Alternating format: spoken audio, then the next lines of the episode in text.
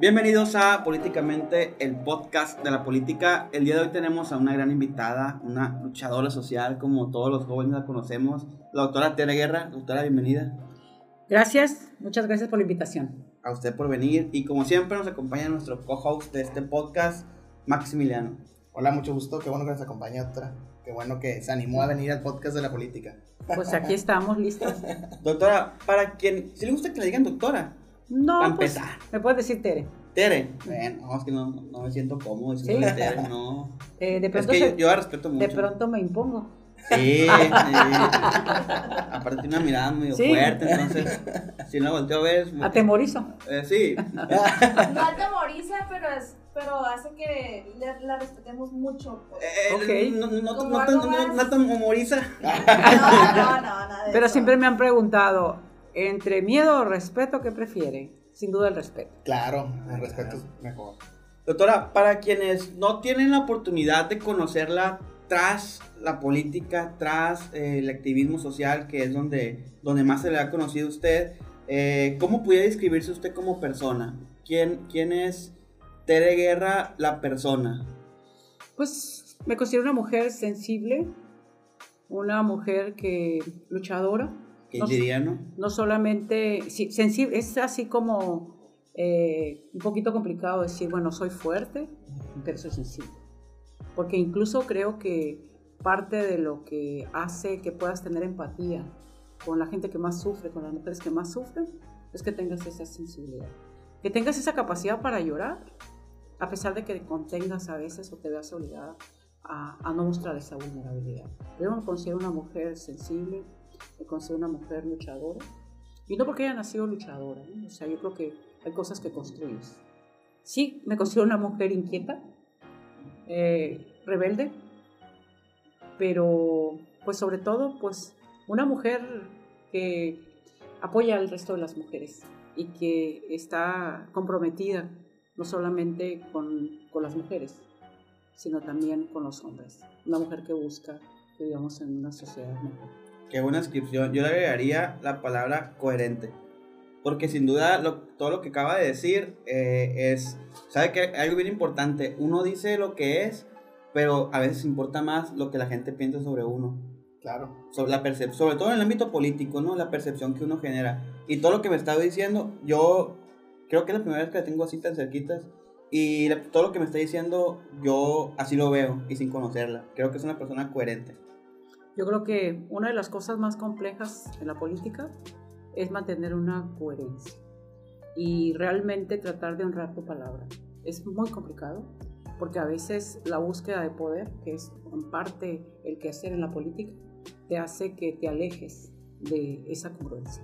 Pero yo he tratado, no solamente en la vida pública, sino en mi vida privada, de ser congruente. Creo que honrar la palabra, cumplir este, lo que, con lo que te comprometes, con todo y la dificultad, ha sido como una ruta de vida, un camino que he decidido transitar. Doctora, y todos lo conocemos obviamente, bueno, los que nos gusta el, ámbito de la política y el activismo, la lucha que usted ha, llevado a cabo durante todos esos años y pues tratar de tener una ciudad mejor para todos y todas. Pero ¿cómo inicia usted esta lucha? O sea, ¿qué, qué fue lo que la motivó a iniciar en, en esta lucha social? Bueno, primero quiero decir que no siempre me considero una feminista y no siempre este, tuve claro de que había que luchar por los derechos de las mujeres. Yo primero tuve claro que tenía que salir adelante, creciendo en un ambiente con mucha pobreza, una madre de familia que se queda sola con seis hijos, y entonces tomo la decisión de o replicar el ejemplo que está viendo mi madre, una señora que se queda al frente del hogar, pero sin las herramientas para poder este, brindar todos los satisfactores. ¿Por qué? Porque mi madre solo había estudiado tercero de primaria.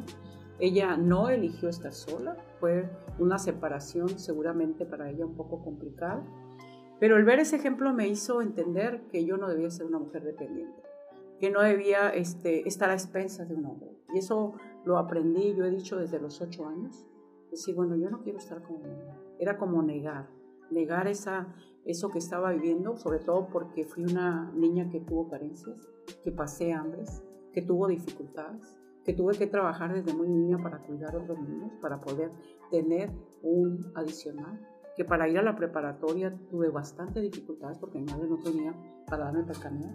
La primaria y la secundaria me quedaban cerca, ir caminando por la preparatoria. Entonces, esa vivencia, esa necesidad, esa precariedad fue lo que me impulsó. Me considero desde niña, fui y sigo siendo una muy hiperactiva, muy irreverente. Yo recuerdo que a veces me querían asustar, que el diablo, que las brujas.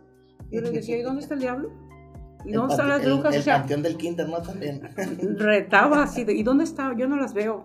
Y luego les empezaba a hablar, a ver, diablo, ven, brujas, ven. Entonces ya ven, no viene. Entonces era desde niña, pero insisto, esa, esa condición que viví, eh, toda esa precariedad, toda esa necesidad me dio la fuerza. Yo siempre he dicho que a veces como persona, como mujer, no sabes qué tanta fuerza puedas tener. A veces la vida te coloca ante las circunstancias que te tienes que probar. Obviamente que si yo me regreso hacia atrás, pude haber sido que a los 15 años pues hubiera decidido no vivir lo que estaba viviendo. No tenía un padre a un lado que me estuviera proporcionando los ingresos. Y yo pasaba por otras casas donde tenían todo, tenían bicicleta, yo quería tener una bicicleta. Y yo decía, ¿y por qué no nací en esta casa?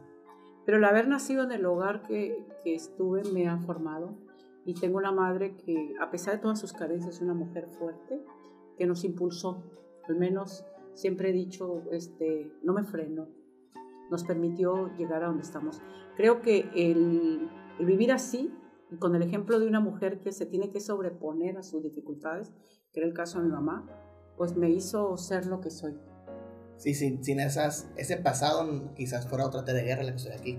No fuera la persona que está ahorita con nosotros. Seguramente sí, porque al final, como se dice en una frase, origen es destino. A veces es para que replique lo que estás viviendo, a veces es para que lo niegues, lo transformes. Y pues yo traté de transformar ese entorno. Muy padre.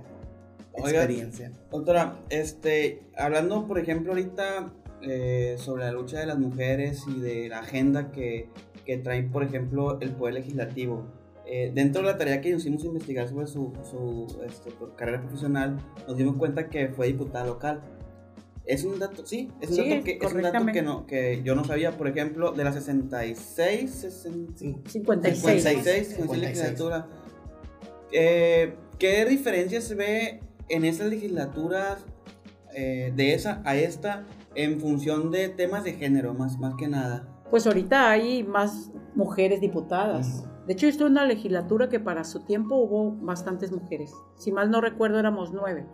Y veníamos de un tiempo en el cual había muy pocas mujeres como diputadas. Entonces, esa legislatura en la que me tocó estar, eh, de alguna manera, este, era muy singular, porque posteriormente hubo legislaturas que tuvieron cuatro, cinco mujeres. Entonces, me tocó en una etapa singular. En mi etapa fue también cuando se crea el Instituto Sinaloense de las Mujeres y se promueven acciones afirmativas como es la ley para prevenir y atender la violencia familiar, porque ya teníamos claro, ya para entonces yo les dije, no siempre fui feminista.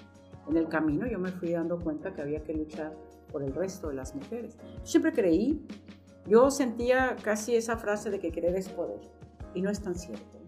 Pero sí sentía que si uno impulsa y que uno trata de vencer las barreras, puedes, puedes hacerlo, puedes lograrlo. Pero tampoco era tan, tan real eso de querer es poder. Yo creo que hay mucha gente que, que lucha, que batalla, que se levanta, que se cae, que se vuelve a parar y a veces las circunstancias no se alinean. Que quiere Porque- y no puede. porque también hay que decirlo, eres tú y tus circunstancias, todo lo que tú pones, pero también cómo se van alineando tus circunstancias. A veces tienes tú que construirlas y tienes que a veces este, irte por una vereda porque a lo mejor el camino que trazaste no era el indicado.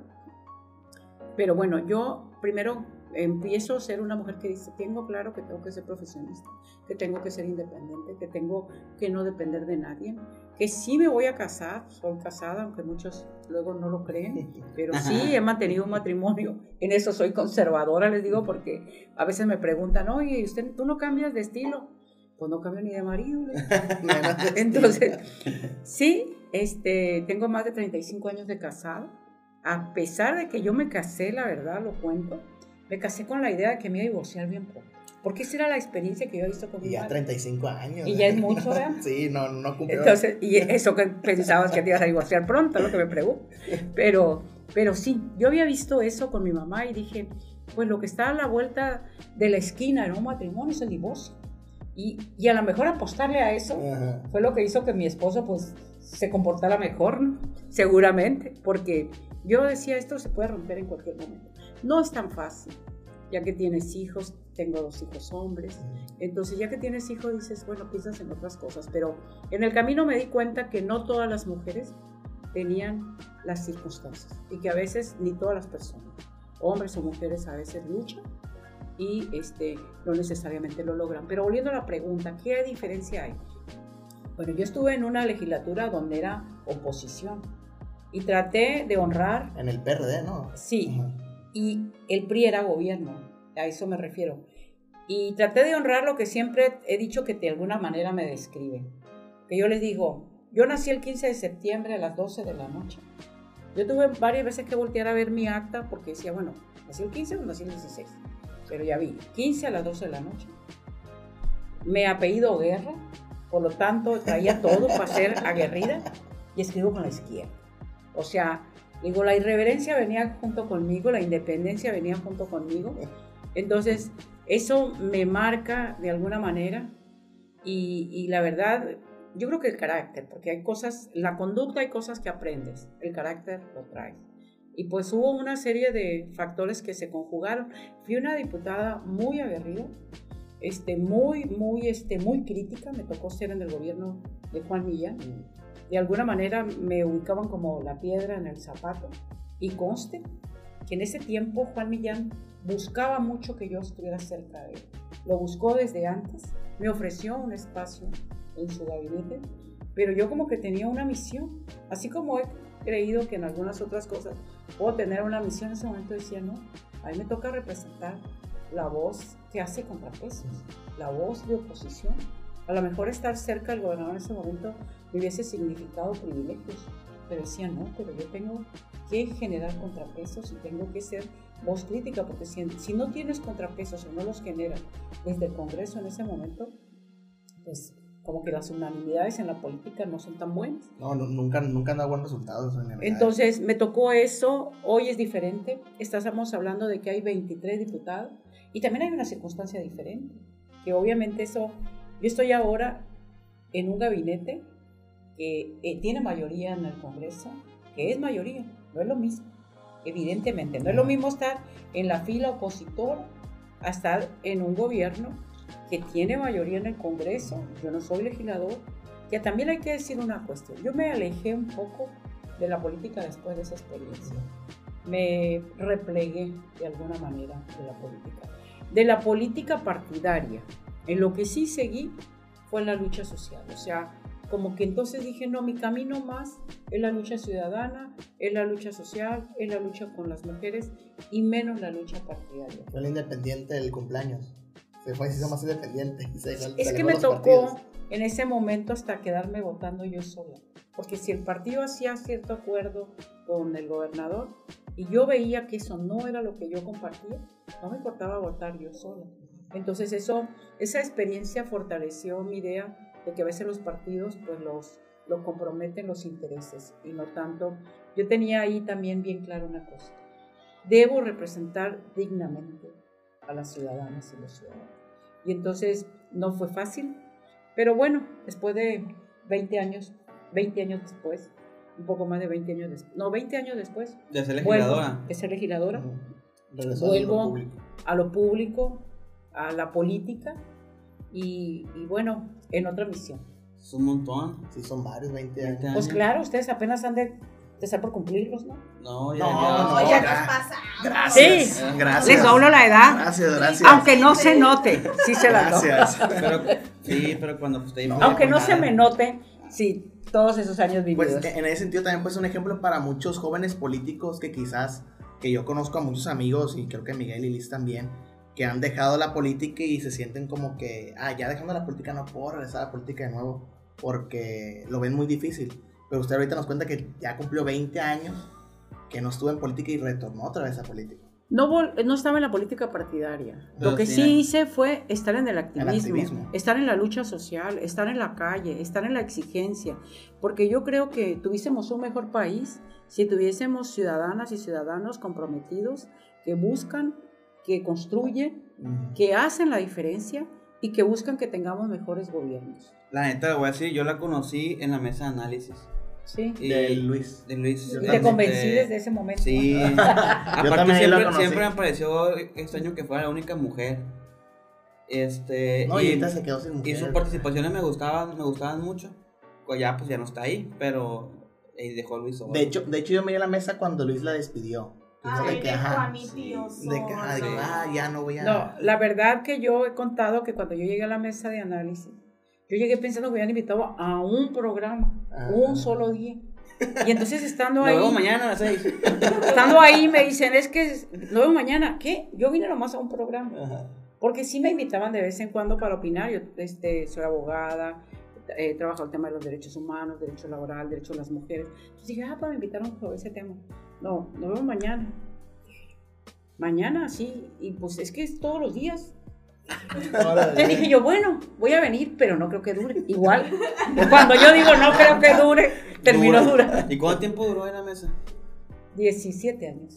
Inga, su madre. O sea, no duré 34 como el matrimonio 35. Lo mismo que tiene el Pancho y lo, lo otro también. Sí, de hecho, Francisco Arismendi entró junto conmigo, Luis Alberto después y Javier Cabrera Mm. después, pero Milton los- es de los nuevos, ¿no? Milton entró por Sí. doctora. Ajá. sí, En- Milton escribe con el Alberto, pero él, él entró por, por doctora. sí, Él no estaba en la mesa. no, no estaba en la mesa. Doctora, y- y ahorita que nos cuenta su retorno a la política, eh, quizás para muchos bueno, fue a lo mejor como una sorpresa que usted se integrara al, al gobierno del gobernador Rocha Moya.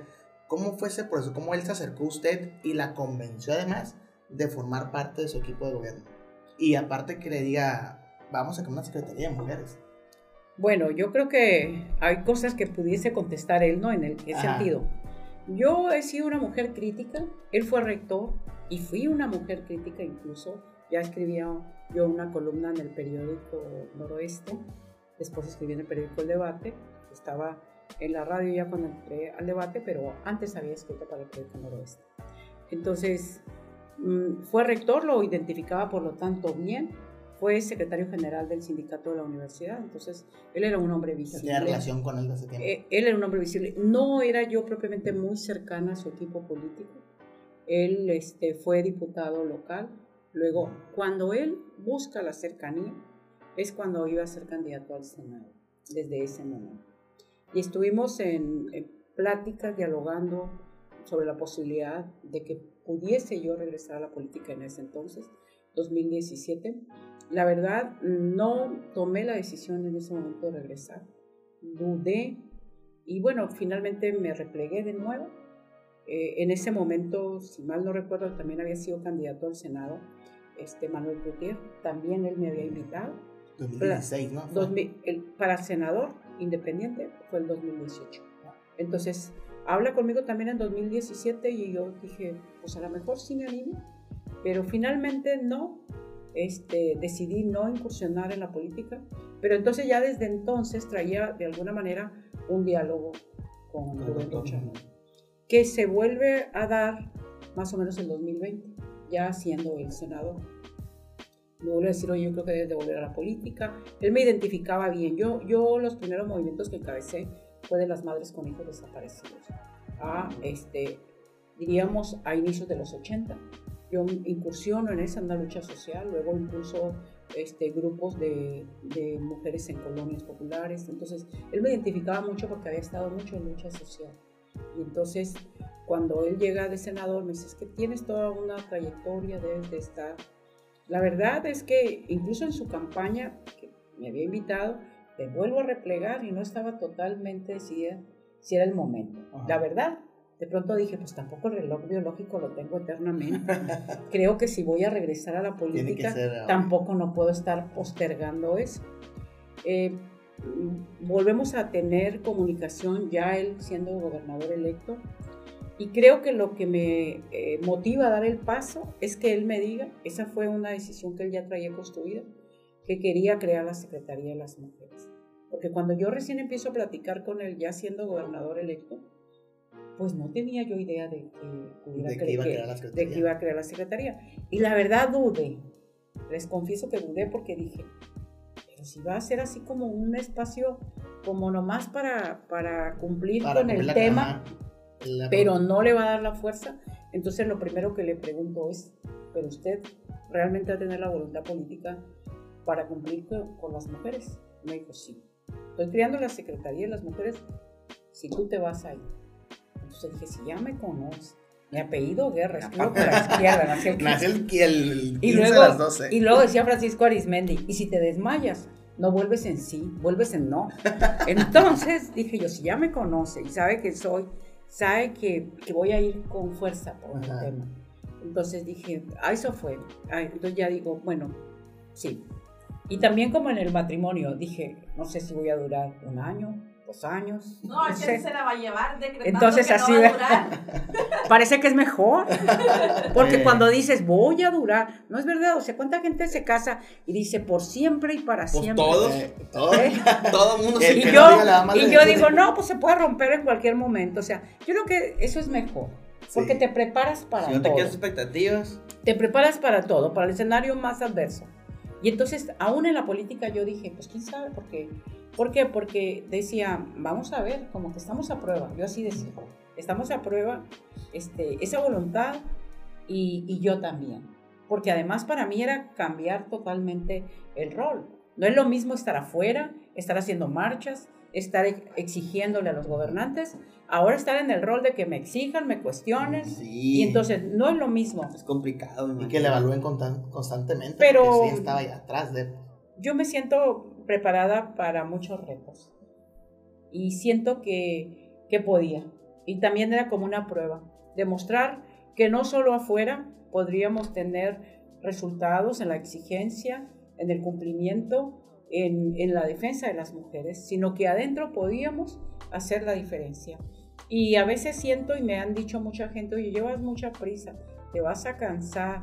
Y este, y digo, bueno, no, yo para muchas cosas, no solo para lo, lo público, es, soy muy viajera, bueno, era, porque ahora ya no puedo. era muy viajera y cuando andaba de viaje siempre me decían mis hijos, oye mamá, ¿no te cansas? Porque era así como que, no, pero aquí vamos a ir para esto y vamos a ir a esto otro y trazaba rutas. Entonces digo, bueno, todavía tengo energía. Eh, este, así son los viajes, sí, Sí. los extraño Ajá. bastante.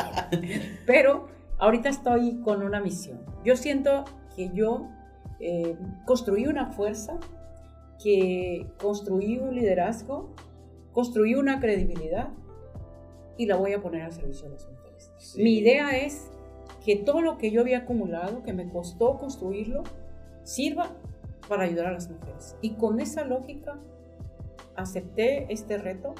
No es sencillo, es muy complicado en una entidad donde la incidencia de violencia para las mujeres es bastante preocupante y ese es el reto que día a día tenemos que vencer. Está, está algo, ¿cómo? No quiero, no quiero utilizar la palabra cómico, pero ya lo utilicé, porque toda la estadística que usted creó o que usted recabó Ahora o que usted evidenció, ajá. es como que, ah, pues bueno, ahora resuélvelo pues.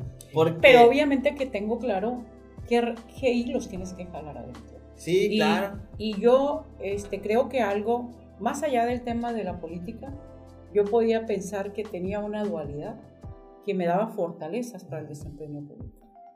Una dualidad porque era una activista social, una activista este, de los derechos de las mujeres y fui una académica. O sea, he publicado varios libros, he Sí. escrito varios artículos académicos. Entonces eso te hace una disciplina de trabajo, de investigación. Eso, este, además de sentirme una mujer con fuerza, con energía, entonces dije, creo que es un reto que puedo enfrentar y, y así lo asumo. Y déjeme, Sí pude cuando tenía 14 años y tenía que este, lidiar con el hambre, con la necesidad, con la precariedad. O sea, esos tiempos fueron más complejos Ajá, es más complejo que ahorita. más complejos no dejan de, ten- de tener su reto lo que estamos haciendo. Pero creo que sí se puede. Sí, doctora, y déjeme decirle que la llegada de usted a la secretaría, a la nueva secretaría eh, en este gobierno, sí le dio mucha legitimidad al gobierno de- del, del El gobernador Vaya, porque socialmente todo, todo el crédito que usted ha, lo- ha logrado este, hacer en el tema de las mujeres, eh, pues le funciona al gobernador porque llega una mujer que sabe, llega una mujer este, que ha luchado por, la- por las mujeres Entonces, a él, a él le sirve, pues, como al, go- al gobierno en sí le sirve, pues, le da legitimidad. Ajá. Pero también, pues, este, le exige a usted mucho trabajo. Porque si llega una persona tan legitimada, pues, le exigen más resultados. Es un reto, en principio, porque tienes enfrente la necesidad de mantener una credibilidad. Y el desgaste, o sea, yo tengo claro, no hay que autoengañarnos, que estando en gobierno tienes un desgaste. Sí. Porque la gente siempre espera de ti más de lo que puedas dar. Y la, la gente siempre quiere que las instituciones caminen más a prisa que lo que suelen caminar. Adentro las inercias pesan, la burocracia está, este, hay, muchas- hay muchos obstáculos que tienes que vencer adentro. también. Entonces ah, hay retos. Y obviamente que tengo claro eso, pero, pero creo que podemos sacudir inercias, que podemos hacer este, la diferencia, porque a veces yo he dicho, a veces hasta en el trato, hasta en el trato las cosas pueden ser diferentes. Yo puedo decir, por ejemplo, en temas de mujeres, porque me duelen las víctimas, que cuando menos trato de que ellas sientan que las puertas están abiertas, que la sensibilidad de nosotras como funcionarias está, Por lo que menos, su dolor es compartido con nosotras y, y que les vamos a tratar de abrir puertas.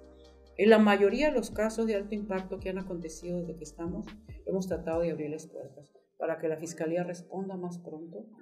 Todavía hay inercias que sacudir ahí, pero hemos estado de que se finque este, eh, responsabilidad, se abre el proceso con más celeridad. Todos estos pasos que necesariamente se tienen que dar, estamos tratando de contribuir a acelerarlos. Que la Comisión Ejecutiva de Atención a Víctimas esté al pendiente cuando se trata de mujeres, que le responda a las víctimas. Eso era algo bastante complejo, porque la Comisión Ejecutiva son muchas víctimas, pero yo no sé, les digo, pero para las mujeres tienen que estar. Entonces, y hemos, hemos tratado, eh, tenemos una coordinación permanente con el Secretario de Seguridad Pública del Estado. Hemos tratado que los municipios también se activen. Estamos tratando que el Poder Judicial también sacuda sus inercias. Entonces, y estamos tratando que la transversalidad, ¿qué es esto? Que esa política de género llegue a la Secretaría de Economía para que abran más puertas a las mujeres en proyectos productivos, para que abran más puertas a las mujeres para el acceso al crédito, para que los empleos sean mejor remunerados. Hemos puesto la estadística en la mesa, es decir, las mujeres ganan La igualdad salarial. 34% menos que los varones en Sinaloa. Hemos puesto sobre la mesa que son menos mujeres. Es más, acabo de ver este, a los líderes de cámaras y les digo, ¿cómo es posible que Canaco nunca haya tenido una mujer? Y, y, y mi voz adentro se hace incluso presente hasta frente a funcionarios.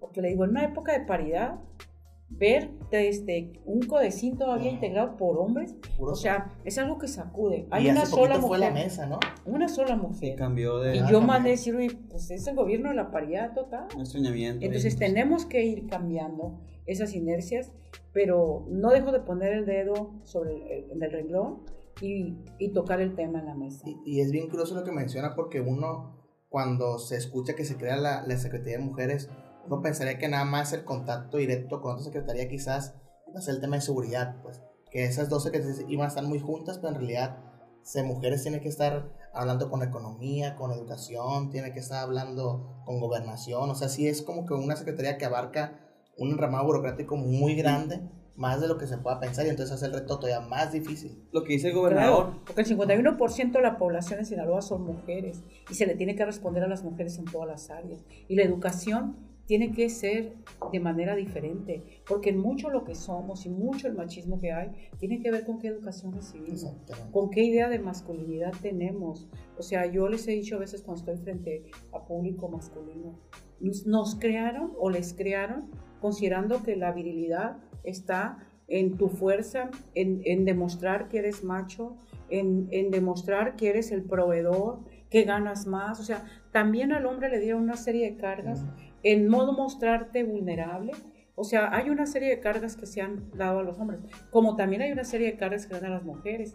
Decir, este, eres tú la principal responsable del cuidado de los hijos, del cuidado del hogar, de la atención de las labores domésticas, este, eh, vas a ser dependiente y también a veces la mujer puede ver, pues estoy buscando un proveedor, alguien que me, que me sostenga, en fin, creo que Sí, definitivamente tenemos que tratar con todas las familias. estamos muy culturalizados a eso. Y más en un estado como el nuestro. Mm, Sí. Oiga, doctora, y ahora, bueno, antes de la pregunta, no conocía el dato que cuando usted fue diputada se creó el Mujeres. Sí. Sí. lo dijo. Sí. Qué curioso, ¿no? Que cuando fue diputada usted se creó el Mujeres y ahora es la primera presidenta del Mujeres. Mira, cuando, Eh, Cuando fui este, diputada, recuerdo perfectamente el momento. Yo venía de un congreso este, en, en Zacatecas y venía este, donde habían estado ya titulares de institutos de las mujeres. Y comenté con el gobernador en ese momento, porque tuvimos una reunión para otro tema, que era Juan Millán. Oiga, le digo, Sinaloa no tiene instituto de las mujeres. Y me dijo, lo vamos a crear. Paradójicamente, cuando lo crea, fui crítica en la forma tan vertical como lo concibió, donde de- dentro de la estructura él era como el, el- la persona con más poder. Entonces El dije, consejo, no, sí, así no. Decíamos, el, el- además debe tener una ley orgánica, de tener más autonomía. Pero bueno, a lo mejor era mucho pedir. Lo que pasa es que yo siempre, si se trata de refrendar los derechos de las mujeres, pido mucho, porque hay mucho por construir. Sí, sí, Quizá en ese tiempo lo que yo estaba planteando se fue alcanzando poco a poco, es decir, la ley orgánica del instituto, generarla como un organismo público centralizado. Yo lo pedía desde el año 2000 y no, y no, se, y no se hizo. No se hizo. Sí, y ahora, por ejemplo, que está al frente de C Mujeres y que tiene la oportunidad, pues, bueno, con, con toda la, la carga ¿no? que genera ser eh, la secretaria y la burocracia y, este, y las inercias que tienen que buscarse, eh, ¿cuál, ¿cómo ha sido el arranque de C Mujeres? Eh, ¿Cómo lo puede visualizar usted? ¿Que cree que es como usted lo hubiese pensado? ¿Se ha enfrentado a algunas cosas? ¿Cómo ha sido el arranque, el inicio? Ha sido muy intenso. Arrancamos en noviembre, primero de noviembre, y tuvimos luego enfrente lo que eran los 16 días de activismo. Y esto significaba desplegar toda una iniciativa para este, confirmar, vamos a decir, que era un acierto crear la Secretaría de las Mujeres. Yo estoy convencida que es un acierto. Había mucha descoordinación en las instancias, o sea, cada quien trabajaba por su lado y tener este, la coordinación del Centro de Justicia, de lo que era antes el Instituto de las Mujeres y hoy Secretaría de las Mujeres, y lo que era CEPAVIF, que es el Consejo Estatal para Prevenir y Atender la Violencia Familiar, que tiene como víctima fundamentalmente las mujeres, mantenerlas desarticuladas no le daba los mejores resultados a las mujeres. Obviamente que si tú me preguntas o si me preguntan cuáles fueron las mayores sacudidas, bueno, vamos caminando en eso y de pronto la, el, el feminicidio este, de la joven Valentina en Mazatlán nos estremece. La niña. la- Sí, sí, la, niña. de 13 años, este, con todos los detalles que teníamos, es estremecedor. Luego se viene el caso de Almita, es la Sí, niña del campo. de- Juárez. Sí, entonces, y con la crueldad, o sea, aparte de eso, aparte de las edades que los hace todavía En más su casa. trágico, este, la crueldad, el caso reciente de Carelli, o sea, cruel, cruel, y todas las que han acontecido nos han sacudido. La, la violencia sexual, lo que hemos conocido en estos últimos días, del abuso, o sea, esos son, son los retos de todos los días. Y el estar siempre pensando que todas aquellas mujeres que llaman a la línea de emergencia, que están denunciando que en este momento son violentadas, pueden convertirse el día de mañana en una víctima más de feminicidio.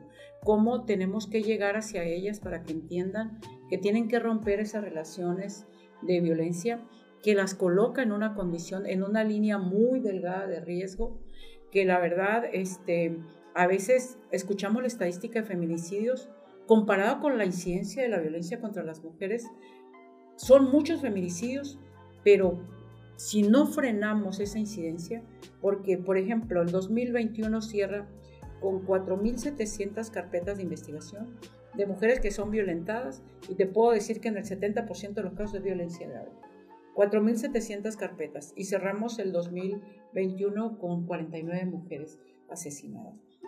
Entonces, realmente ahí hay una reserva muy fuerte de posibles víctimas de feminicidio, cuatro- si no 4,600. actuamos a la reducción. De potenciales Ujú. feminicidios. Exacto, potenciales feminicidios. Eso aterra pensar todo esto y más cuando ves que muchas de las causales tienen que ver con adicciones que se están desbordando, con la- los últimos casos en la mayoría con esta extrema crueldad, estamos hablando de personas bajo un flujo de drogas. Entonces, ¿y qué es lo más complicado? Que no todas las aristas de este incremento de la violencia lo podemos tener desde la Secretaría de las Mujeres que tenemos que ser capaces de impactar, convencer a Secretaría de Salud para que se active el tema de prevención de adicciones, que tenemos que ser capaces de convencer también a Secretaría de Seguridad que tienen que tener las respuestas, que no deben de llegar tardíos, que la prevención se tiene que fortalecer. Entonces, es mucho el trabajo, pero, pero creo que, que podemos con el reto. Lo que decía ahorita la transversalidad, pues Sí, la verdad, este, yo creo que eh, las jóvenes, sobre todo, tienen que aprender a discernir aquellas relaciones que son altamente riesgosas. Aprender cuando de el amor se está tornando en control y se está tornando en algo que te puede poner en riesgo. La secretaria, y pensando como activista, porque creo que no deja de ser activista a pesar de que ahora es, es una funcionaria pública, ¿ve usted la, la creación de esas mujeres como un logro de la lucha de todas esas mujeres que las vimos marchando el, el 8 de marzo? ¿Cree que es un logro la, la creación de la Secretaría? ¿Cree que haya como que un antes y un después de la lucha con la creación de la Secretaría? Yo creo que sí, pero no podría decir propiamente un antes y un después. Yo creo que es un logro porque es darle un rango que, an- Importancia. que no se le había dado. ¿De qué venimos? Cuando yo fui diputada, querías debatir el tema de mujeres en los partidos y decía, hay que se junten las mujeres a hablar de eso. O sea, era tema solo de las mujeres. Es, eh, incluso los hombres no querían vincularse. Es, o sea, sí. ese tema le toca solo a las mujeres. No, nos toca a todos.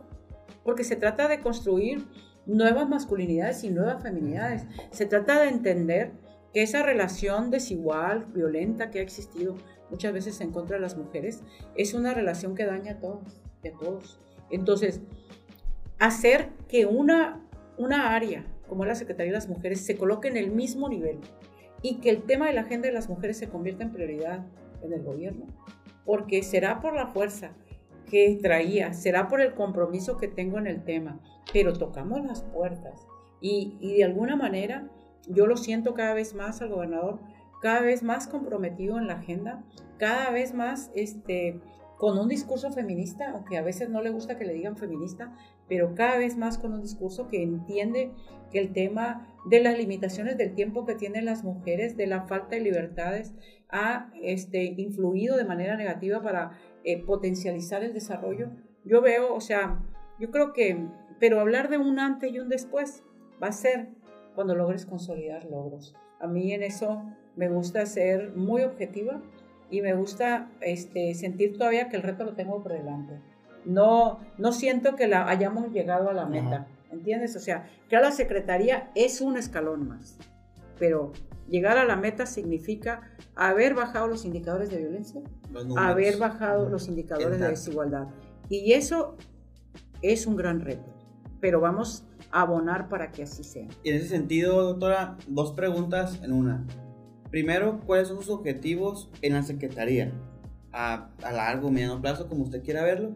Y segundo, ¿qué legado quisiera dejar usted en la Secretaría? No como una cuestión ególatra, ¿no? De decir, quiero que se me recuerde como esto, sino más bien, ¿cuál es el resultado que usted quisiera dejar este, en la Secretaría en su paso por ser la primera secretaria de la Secretaría este, de, de las mujeres en Sinaloa? De pronto se ponen muy serios ustedes. Me dijeron que este programa sí era como para No. jóvenes, algo más. Pues es que la, la, la y de pronto parecen así sí. como que los maestros, ¿no? Sí. Es No, es que la queremos conocer a fondo. Ah, bueno, pues sí. Ya Mira, voy a dejar de ver a Luis Alberto porque el Pancho me, Sí. me hace que me ponga serio. muy, muy Me pongo en mood Pancho Arismendi. ¿verdad? Oye, voy a sacar ahorita el fuerte. No, si te pones en ese modo te pondrías Sí. muy machista. Ah, no, no, Y no. me está oyendo y si me oye. No, Salud para No. Pancho. Yo, yo creo que la- el feminismo ahorita es un tema de moda. Si nos vemos, volteamos y vemos, vamos a encontrar que hay niñas de 12, 13 años que quieren estar en las marchas, que quieren, este, que lo ven así. Y qué bien, qué bien que las nuevas generaciones lo asuman esto sin la pena que sintieron algunas de mi generación por declararse feministas, por este, confesarse feministas, porque de pronto se estigmatizaba mucho eh, a la mujer que era libre, a la mujer que se atrevía a dar los pasos. Entonces, ¿qué, eh, ¿qué siento? Primero, pues yo creo que una de las grandes misiones que tenemos ahí es hacer que esa moda, que ese feminismo se convierta en una convicción, se convierta en un conocimiento, se, más concretas, se convierta como en, en un compromiso para actuar, para tu seguridad y para la seguridad de todas las mujeres. Yo creo que en la medida, yo he dicho, que a las mujeres de víctimas las convirtamos en protagonistas, en esa medida vamos a estar transformando. O sea, la mujer debe de dejar de ser una víctima de violencia. Hay que generarle las condiciones para que deje de ser y que sea una protagonista de su transformación, de la transformación de su entorno y de su, este, de su seguridad, constructora de su seguridad y transformadora también de sus condiciones y de las condiciones sociales. Para mí, lograr sembrar eso que las mujeres, o sea, para poder llegar yo a donde estoy, dejé de, de, de, ser víctima. Es decir, no soy víctima. ¿Y en qué podía ser víctima? afortunadamente he tenido la fuerza suficiente, no física, pero en todos los sentidos, de, de no verme como víctima de violencia. Pero no deja de ser víctima de tus circunstancias. O sea, tú puedes decir, pues es que me tocó ser pobre, es que me tocó mm. estar en un hogar. O sea, tú te ves ahí como víctima. Pero cuando tú dices, no, es que esto me tocó, pero yo quiero ir acá, es que entonces dices, me sobrepongo a mi condición y entonces me convierto en transformadora de mi entorno. Entonces, yo creo que esa es parte de lo que tenemos que hacer con las mujeres. O tú eres una mujer violentada, vamos, ¿quién necesitas? ¿Cómo te apoyamos? Para que transformes tu entorno inseguro en un, en un entorno seguro, primero para que tú que vives en pobreza, ¿qué podemos acercarte? ¿Qué podemos ofrecerte para que tengas mejores oportunidades de trabajo? Y cómo a esas mujeres las, le vas fortaleciendo liderazgo. Y a esas mujeres a su vez se convierten en eslabones de apoyar a otras mujeres. Yo siento siempre, yo, yo tengo mucha fe en las mujeres y creo que podemos generar esas, esas redes de apoyo entre las mismas mujeres y podemos hacer empatía con los hombres porque eh, los hogares inseguros, los entornos violentos nos afectan a todos, entonces, a todas y a todos. Entonces, esa me parece a mí es un gran reto. No sé si vamos a lograr en, los años que esté, porque ya dije que no sé. Pueden ser uno, dos, tres. Nunca se sabe. vitalicia. No, espérense, yo siempre dije, yo fui presidenta del colectivo de mujeres activas Sinaloa y siempre les decía, oigan, yo no quiero estar como Fidel Velázquez, yo creo que sus generaciones no se acuerdan quién era. Porque bueno, yo soy varias generaciones adelante de ustedes. En Miguel pero, sí, pero a ese sí, se le nota. Ah, pero, pues yo hoy decía, no quiero ser la el Baester Gordillo, pues o sea, eso de ser la eterna líder. No, yo creo que en la vida que despiertas esa inquietud, si estamos frente a niñas, que despiertas esa inquietud, que les enseñes a fortalecer sus liderazgos, a lo que sea, a lo que quieran. Que además hagas que las niñas y los niños tengan claro hacia dónde quieren ir. Yo creo que el gran problema que tenemos a veces como María es que eres tú y tus circunstancias, pero a veces yo les he dicho, quieres que, que te resuelvan los problemas, porque es menos dificultoso. Y yo siempre he dicho, pues yo más o menos desde temprana edad supe que tenía que pilotear mi nave, que tenía que ser la conductora. Y, yo decía, pues es más cómodo ir de pasajero, pero tengo que ser conductor. Entonces, si nosotros logramos que, las niñas, las adolescentes, se conviertan en conductoras de su destino y sepan a dónde quieren ir, que si quieren ser amas de casa lo sean, pero por decisión, no por imposición que ejerzan sus libertades. Y lo he dicho, con responsabilidad, porque la libertad se ejerce con responsabilidad siempre y los liderazgos se ejercen con responsabilidad. Si hacemos eso, a eso le apuesto. Yo le apuesto a que las mujeres de Sinaloa sean diferentes, sean comprometidas, sean líderes. Y sé que hay. A donde vaya. Voy al mercado, voy a una pescadería, voy a, a, un campo agrícola y encuentro esa reserva. Esa reserva moral, esa reserva de liderazgo ahí está. ¿Qué necesitan de nosotros? Que les demos los medios. Muchísimas mujeres han estado, hay 34% de hogares con jefas de familia solas, entonces sí se puede. De hecho, ahorita comentaba un dato sobre el tema del activismo en las mujeres y platicaba con Masi y con Liz eh, la semana pasada. Le decíamos que en esta marcha era increíble cómo vimos, porque llegamos a esa conclusión, a amigas y amigos que nunca, amigas más que nada, que nunca pensamos que se iban a unir a una marcha. Por ejemplo, en mi Instagram yo miraba amigas que se animaron, o sea, y ese se animaron, ya, ya dices, o sea, las mujeres se están despertando y se están animando a este a protestar pues también la comparación de fotos que había no de que 2017 eran como 10 y 2022 y eran cientos o casi miles ya de mujeres. Sí yo este recuerdo cuando hicimos la marcha en 2020 y yo estaba así súper emocionada de ver todas las niñas las adolescentes que llegan. Y ahora este es más a veces sus padres pueden ser de esas familias que le temen a que estén en las marchas pero las niñas dicen no es que quiero que me vayas es que quiero ir y, además te voy a decir algo que a mí me encanta también, es que tampoco temen estar en las marchas de la diversidad, que tampoco temen en expresar su convicción y su libertad. O sea, la verdad, encantada estoy de, esas niñas y esas adolescentes. Sí, yo vi las, fotos que miré y dije, amigos que nunca pensé que iban a andar ahí en la marcha, dije, qué bueno. Sí, y también en una ciudad como Culiacán que hay muchos estigmas que a lo mejor lo hace pensar uno que no ve cierto tipo de personas en las marchas, pues sí, como que este año sacó muchas sorpresas, pues en cuestiones de que de gente participando en las marchas. Y aprovechamos, secretaria, que tomé la palabra. Usted como activista, ¿no? Que tiene muchos años siéndolo. Cuando se aprobó el aborto, ¿qué, qué sentimiento le dio usted? O sea, eh, en el momento que se aprobó, pues es funcionaria. A lo mejor no tuvo como que la capacidad de opinar muchas cosas o... no, sí, sí opinamos. pero como activista, ¿qué sentimiento le generó? así como por fin eh, lo logramos. Yo creo que ha sido una, un logro significativo. Creo que es un tema que genera mucha polémica, pero yo nunca he sido este, de las personas que se atreve a ocultar lo que pienso en ese tema.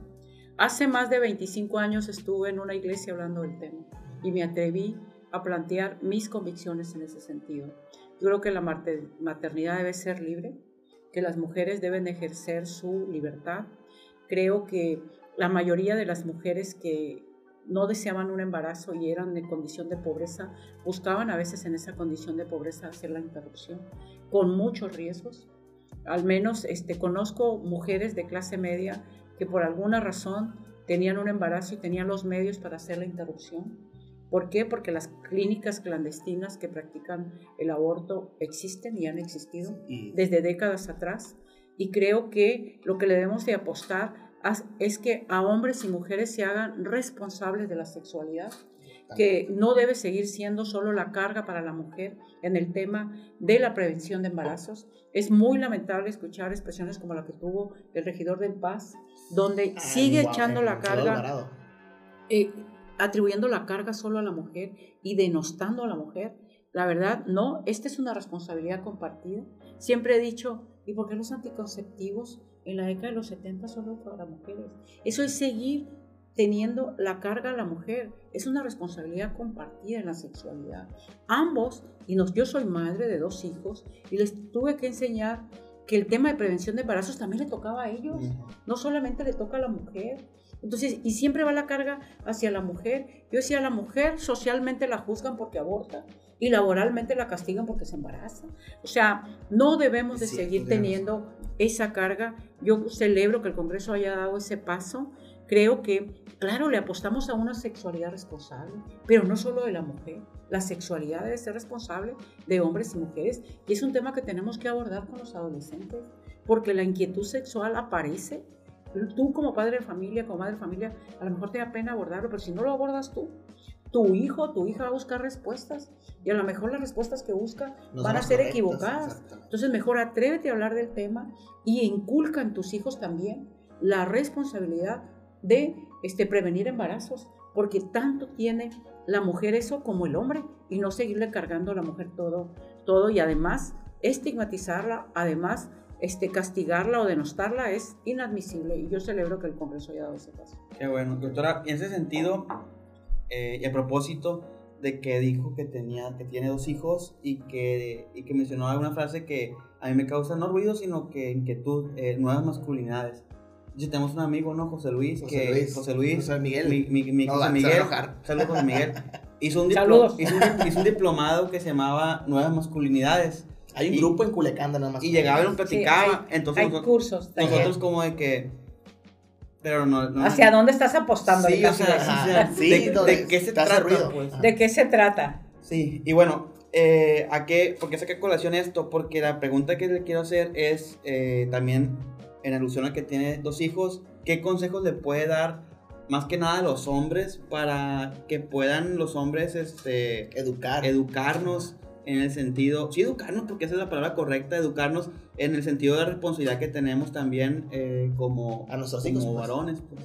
Sí, yo creo que el consejo debe ser también para mujeres, porque también a veces los que, las que formamos a esos hombres machistas somos las mujeres, porque estamos replicando las enseñanzas que recibimos. Es Y cierto. entonces yo tuve que luchar al interior de mi casa con mi madre en eso, porque cuando yo me casé, tenía claro, yo le dije, yo no me casé para barrer, para trapear, para lavar trastes, o sea, yo me había preparado para ser profesionista.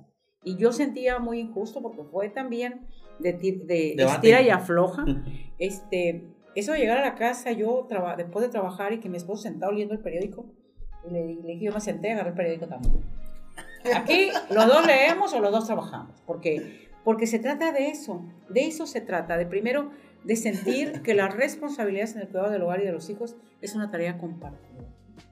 Y, y ahorita que hablas de esas nuevas masculinidades, yo creo que uno de los grandes cargas que tienen a veces los hombres es sentir que no pueden mostrar emociones. Yo creo que yo lloré cuando nacieron mis hijos. Y como hombre te debes permitir mostrar esa ¿Y su vulnerabilidad. esposo? Por ejemplo, seguramente mi esposo no, porque se contiene, pero sí lo he visto llorar, sí lo he visto llorar, porque debemos demostrar las emociones. O sea, y como hombres no pierdes masculinidad si te muestras vulnerable. Tampoco pierdes masculinidad si pierdes tu trabajo y la esposa es la que Mm. sostiene el hogar. O si tú decides, como hombre, tener una conducta más pasiva en lo, en lo laboral y tampoco la mujer puede decir, ah, no, ya tengo un mantenido, no. O si eso es también una nueva feminidad, donde se trata, ok, pues yo tengo una condición y puedo ganar más y a lo mejor nos vamos a rotar. O sea, las mujeres y los hombres tenemos que construir nuevas feminidades y nuevas masculinidades. Yo en principio con mi esposo empecé, no era tan sencillo. Lo mantuvo Esto, claro, si soy una mujer empoderada y tampoco... A ver, Te tú- esperas, le digo. No Pues mira, cuando yo me casé ganaba más. Ya desde que me casé era empoderada, ¿no? No, pero yo creo que es, es un equilibrio, es un equilibrio, ¿no? O sea, y, y en, realidad lo primero fue la distribución del trabajo doméstico. Esa fue luego el tema del cuidado de los hijos. Llegó un momento en que el que iba a la junta era él. O sea, yo decía, ¿por qué? Son juntas de padres de familia, no de madres de familia. Entonces, no, yo creo que tengo dos hijos, hombre, o sea, soy la única mujer y a mis hijos los eduqué igual, o sea, tareas compartidas, saben cocinar, el más grande es muy bueno para cocinar. Entonces, los tenemos que generar, crear en, otra, en, en otro tipo de relación, porque además esto significa quitarles cargas. Si el hombre no siempre es el proveedor, imagínate, yo digo una carga que tiene un hombre siendo proveedor y pierde el trabajo. O sea, hasta se quieren andar suicidando porque ya Sí. no pueden, o sea, no, se trata de generar, bueno, la mujer también entra y quita cargas, distribuye cargas, la felicidad se construye con una relación distinta, no de, no de sojuzgar a un ser, a uno de tus parejas, no de dominarlo, no es tan fácil, se dice más fácil en la teoría, porque además las relaciones humanas son complicadas. Nos relacionemos hombre o mujer, o hombre y hombre, mujer o mujer, es complejo. Tenemos gustos, tenemos ánimos, a veces amanecemos con ganas de pelear, a veces amanecemos muy felices, o sea, somos humanos y somos complejos, pero pero sin duda y contradictorios. También eso hay que aprender. Porque a veces dicen, "Uy, no te entiendo. A veces dices esto, sí, porque las mujeres somos contradictorias y los hombres también. Y los hombres también, o sea, así somos, pero yo creo que como humanos vamos a ganar si nos relacionamos de mejor manera. Y creo que en muchos sentidos se gana. Si las mujeres son más productivas, tienen más liderazgo, ejercen ese liderazgo, ocupan mejores espacios, yo creo que ganamos todos. Y todos. Creo que ya, ya, ya la Liz Ya encontró, toda la, la Liz- encontró la parte correcta para el clip. Sí, ¿verdad? Eh, O sea, Sí. y toda la lista de preguntas que traían, yo ni los dejé. No, secretaria, y antes de Fui irnos... bien astuta, no me fui por otra ruta. Los de no, sí, Antes- se, se convirtió en la dueña del podcast. No, Sí. pues ella es la dueña del podcast. Ay, Ya, de se hecho, el programa que sigue ya no me están nosotros aquí. Sí. Ya la otra no hacemos guiones. Damos una sodera. Eh, Secretaria, y antes de irnos ya al- a, a punto de acabar ya el podcast, ¿qué consejo le puede dar a esas mujeres y jóvenes que ya están en la lucha en derechos humanos? ¿Y qué consejo le puede dar a esos jóvenes y mujeres que dudan a lo mejor de, por a lo mejor ciertos estigmas, a lo mejor hombres que son hombres heterosexuales, un ejemplo, y no van a una marcha sobre eh, derecho de diversidad sexual por miedo a que le digan algo? pero se sienten a lo mejor con las ganas de ir porque tienen el sentimiento de ayudar, pues, ¿sí me explico? ¿Qué consejo le puede dar a esas personas? El más Pues que no. se me hace. No, eh, lo, lo digo porque es, es cierto, El hay yo, muchas... miren, hay yo muchas el consejo que les doy que a las, mencionó la a las secretaria. personas es que voy. aprendamos a vencer nuestros miedos. Que no tengas temor de reconocer que tienes miedos, porque todos los tenemos. Y yo siempre he dicho, si el niño o la niña tuviera mayor conciencia al caminar, seguro no caminaba. Aprendemos a caminar y finalmente, o sea, después tenemos que aprender a construir nuestra vida y tomar nuestras decisiones. Y esas decisiones las tomas venciendo tus miedos. Entonces yo el primer consejo, no solo para las marchas, atrévete a hacer esas cosas que crees que no eres capaz de hacer y cree en ti. Porque también es, si los demás no creen en ti, que no te importe. Tú cree en ti. Considera que tienes más fuerza, que tienes más fortalezas de las que tú hasta has autoevaluado. Creo que si nosotros creemos en, en nosotras mismas, en nosotros mismos, y si nos atrevemos a vencer los miedos, muchas cosas vamos a lograr. Es, sea ir a la marcha, sea vestirte diferente, sea este, emprender algo que tú dices, pues quisiera hacerlo, pero no me animo. Empréndelo. Te vas a caer, yo siempre he dicho, todos nos hemos caído, pero también de los raspones aprende uno y de los raspones sale más fuerza. Entonces, atreverse a vencer los miedos, atreverse a confiar en ti y a dar los pasos. Yo creo que, y saber hacia dónde quieres llegar, porque si no te vas a perder en el camino. Y si te desvías, no importa. Al final puedes llegar de todas maneras. Qué bonitas palabras. Sí, qué bonitas palabras. Es como andar en bicicleta, ¿no? Uno, para aprender a andar en bicicleta, se tiene que caer un chorro de veces y rasparse muchas veces para ya poder andar bien en bicicleta. Para equilibrarte, Ah, para porque si equilibrar, no te vas por los exactamente. Y hay lados. gente que nunca aprende. Y hay gente que nunca aprende Porque no vence sus miedos. Ajá, porque no ve esos Dora, ya, ya para terminar, siempre cuando terminamos el podcast, eh, le pedimos a nuestro invitado o invitada que nos dé una recomendación sobre lo que lee, sobre lo que mira, algo que tenga que ver con política, con un mensaje. Y en ese sentido, preguntarle a usted qué pudiera recomendar a la comunidad de personas que nos miran sobre este sobre algún texto que esté leyendo, eh, alguna película que esté viendo, Una alguna serie. serie, etc. Pues veo muchas series de crímenes, como que eso no sería como... A mí también me gusta mucho la de los Ah, crímenes. veo. Pero eh, recientemente vi una película que se llama Antonia. y se me Ah, hizo, este, Es, es de una mujer que quiere ser la directora de orquesta y que lo logra y todo lo que tiene que vencer. Estamos hablando de este, la segunda década del siglo XX. O sea, todos los obstáculos que tuvo que vencer para ser la directora. Es historia real. Es historia La real. sacaron en Netflix, yo creo, con la acción Y de... hace mucho tiempo vi una película que me impactó, que si mal no recuerdo se llama Amelia. Ah, la sí. primer mujer este, que incursiona en la aviación en Estados Sí. Unidos y cómo al final vence sus miedos a mí me impactó porque en una época donde, pues, primero no estaba desarrollada la aviación. Ujú. ¿En qué condiciones tuvo que...? Imagínate cómo, por eso digo yo, cómo tienes que vencer tus miedos.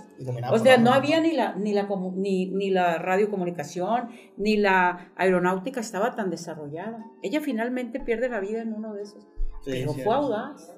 Y, Se y pierde, audaz, ¿no? O sea, audaz, ¿cómo este, te atreves a dar esos pasos? Yo creo que tenemos que aprender y esas películas son inspiradoras porque te enseñan a cómo vences tus miedos y cómo te atreves a dar pasos. Yo creo que, que lo más importante es eso. A veces tienes que desafiar tu destino o tus circunstancias. Y entonces hay que aprender de esas historias. Yo tengo un amigo que le puso a su hija así porque vio la película Misael. Ahí, se nos escucha. Se le puso su hija por la película esa. Pues, ya puso. saben que ver el domingo, recomendación de la doctora Búsquenla. Pero sí, este, Antonia creo que sí estaba. Y si no les gusta, en pues ahí le sí, un DM a ella. a nosotros. Sí. Acaba de salir como en octubre, noviembre del año pasado. Sí. Sin describirse, son películas feministas, pero más allá de hombres y mujeres, es una película que te inspira a creer en ti y a luchar por lo que tú quieres. Muy bonito para el domingo. Sí, ya. Doctora, pues muchas gracias por acompañarnos. Qué Pues bueno. gracias, no sean tan serios, ¿no? ¿Qué vamos a Ah. hacer? No, Para pues, jóvenes, nos, sí. no- nos intimidó con la La mirada. neta, sí, tiene una mirada muy fuerte. Yo aprendí a vencer mis miedos, pero ahora inspiro, no. Ah, Sí, dicho, Muchísimas ¿verdad? gracias. no, Que usted por venir. fuerte. Qué bueno que se animó a venir.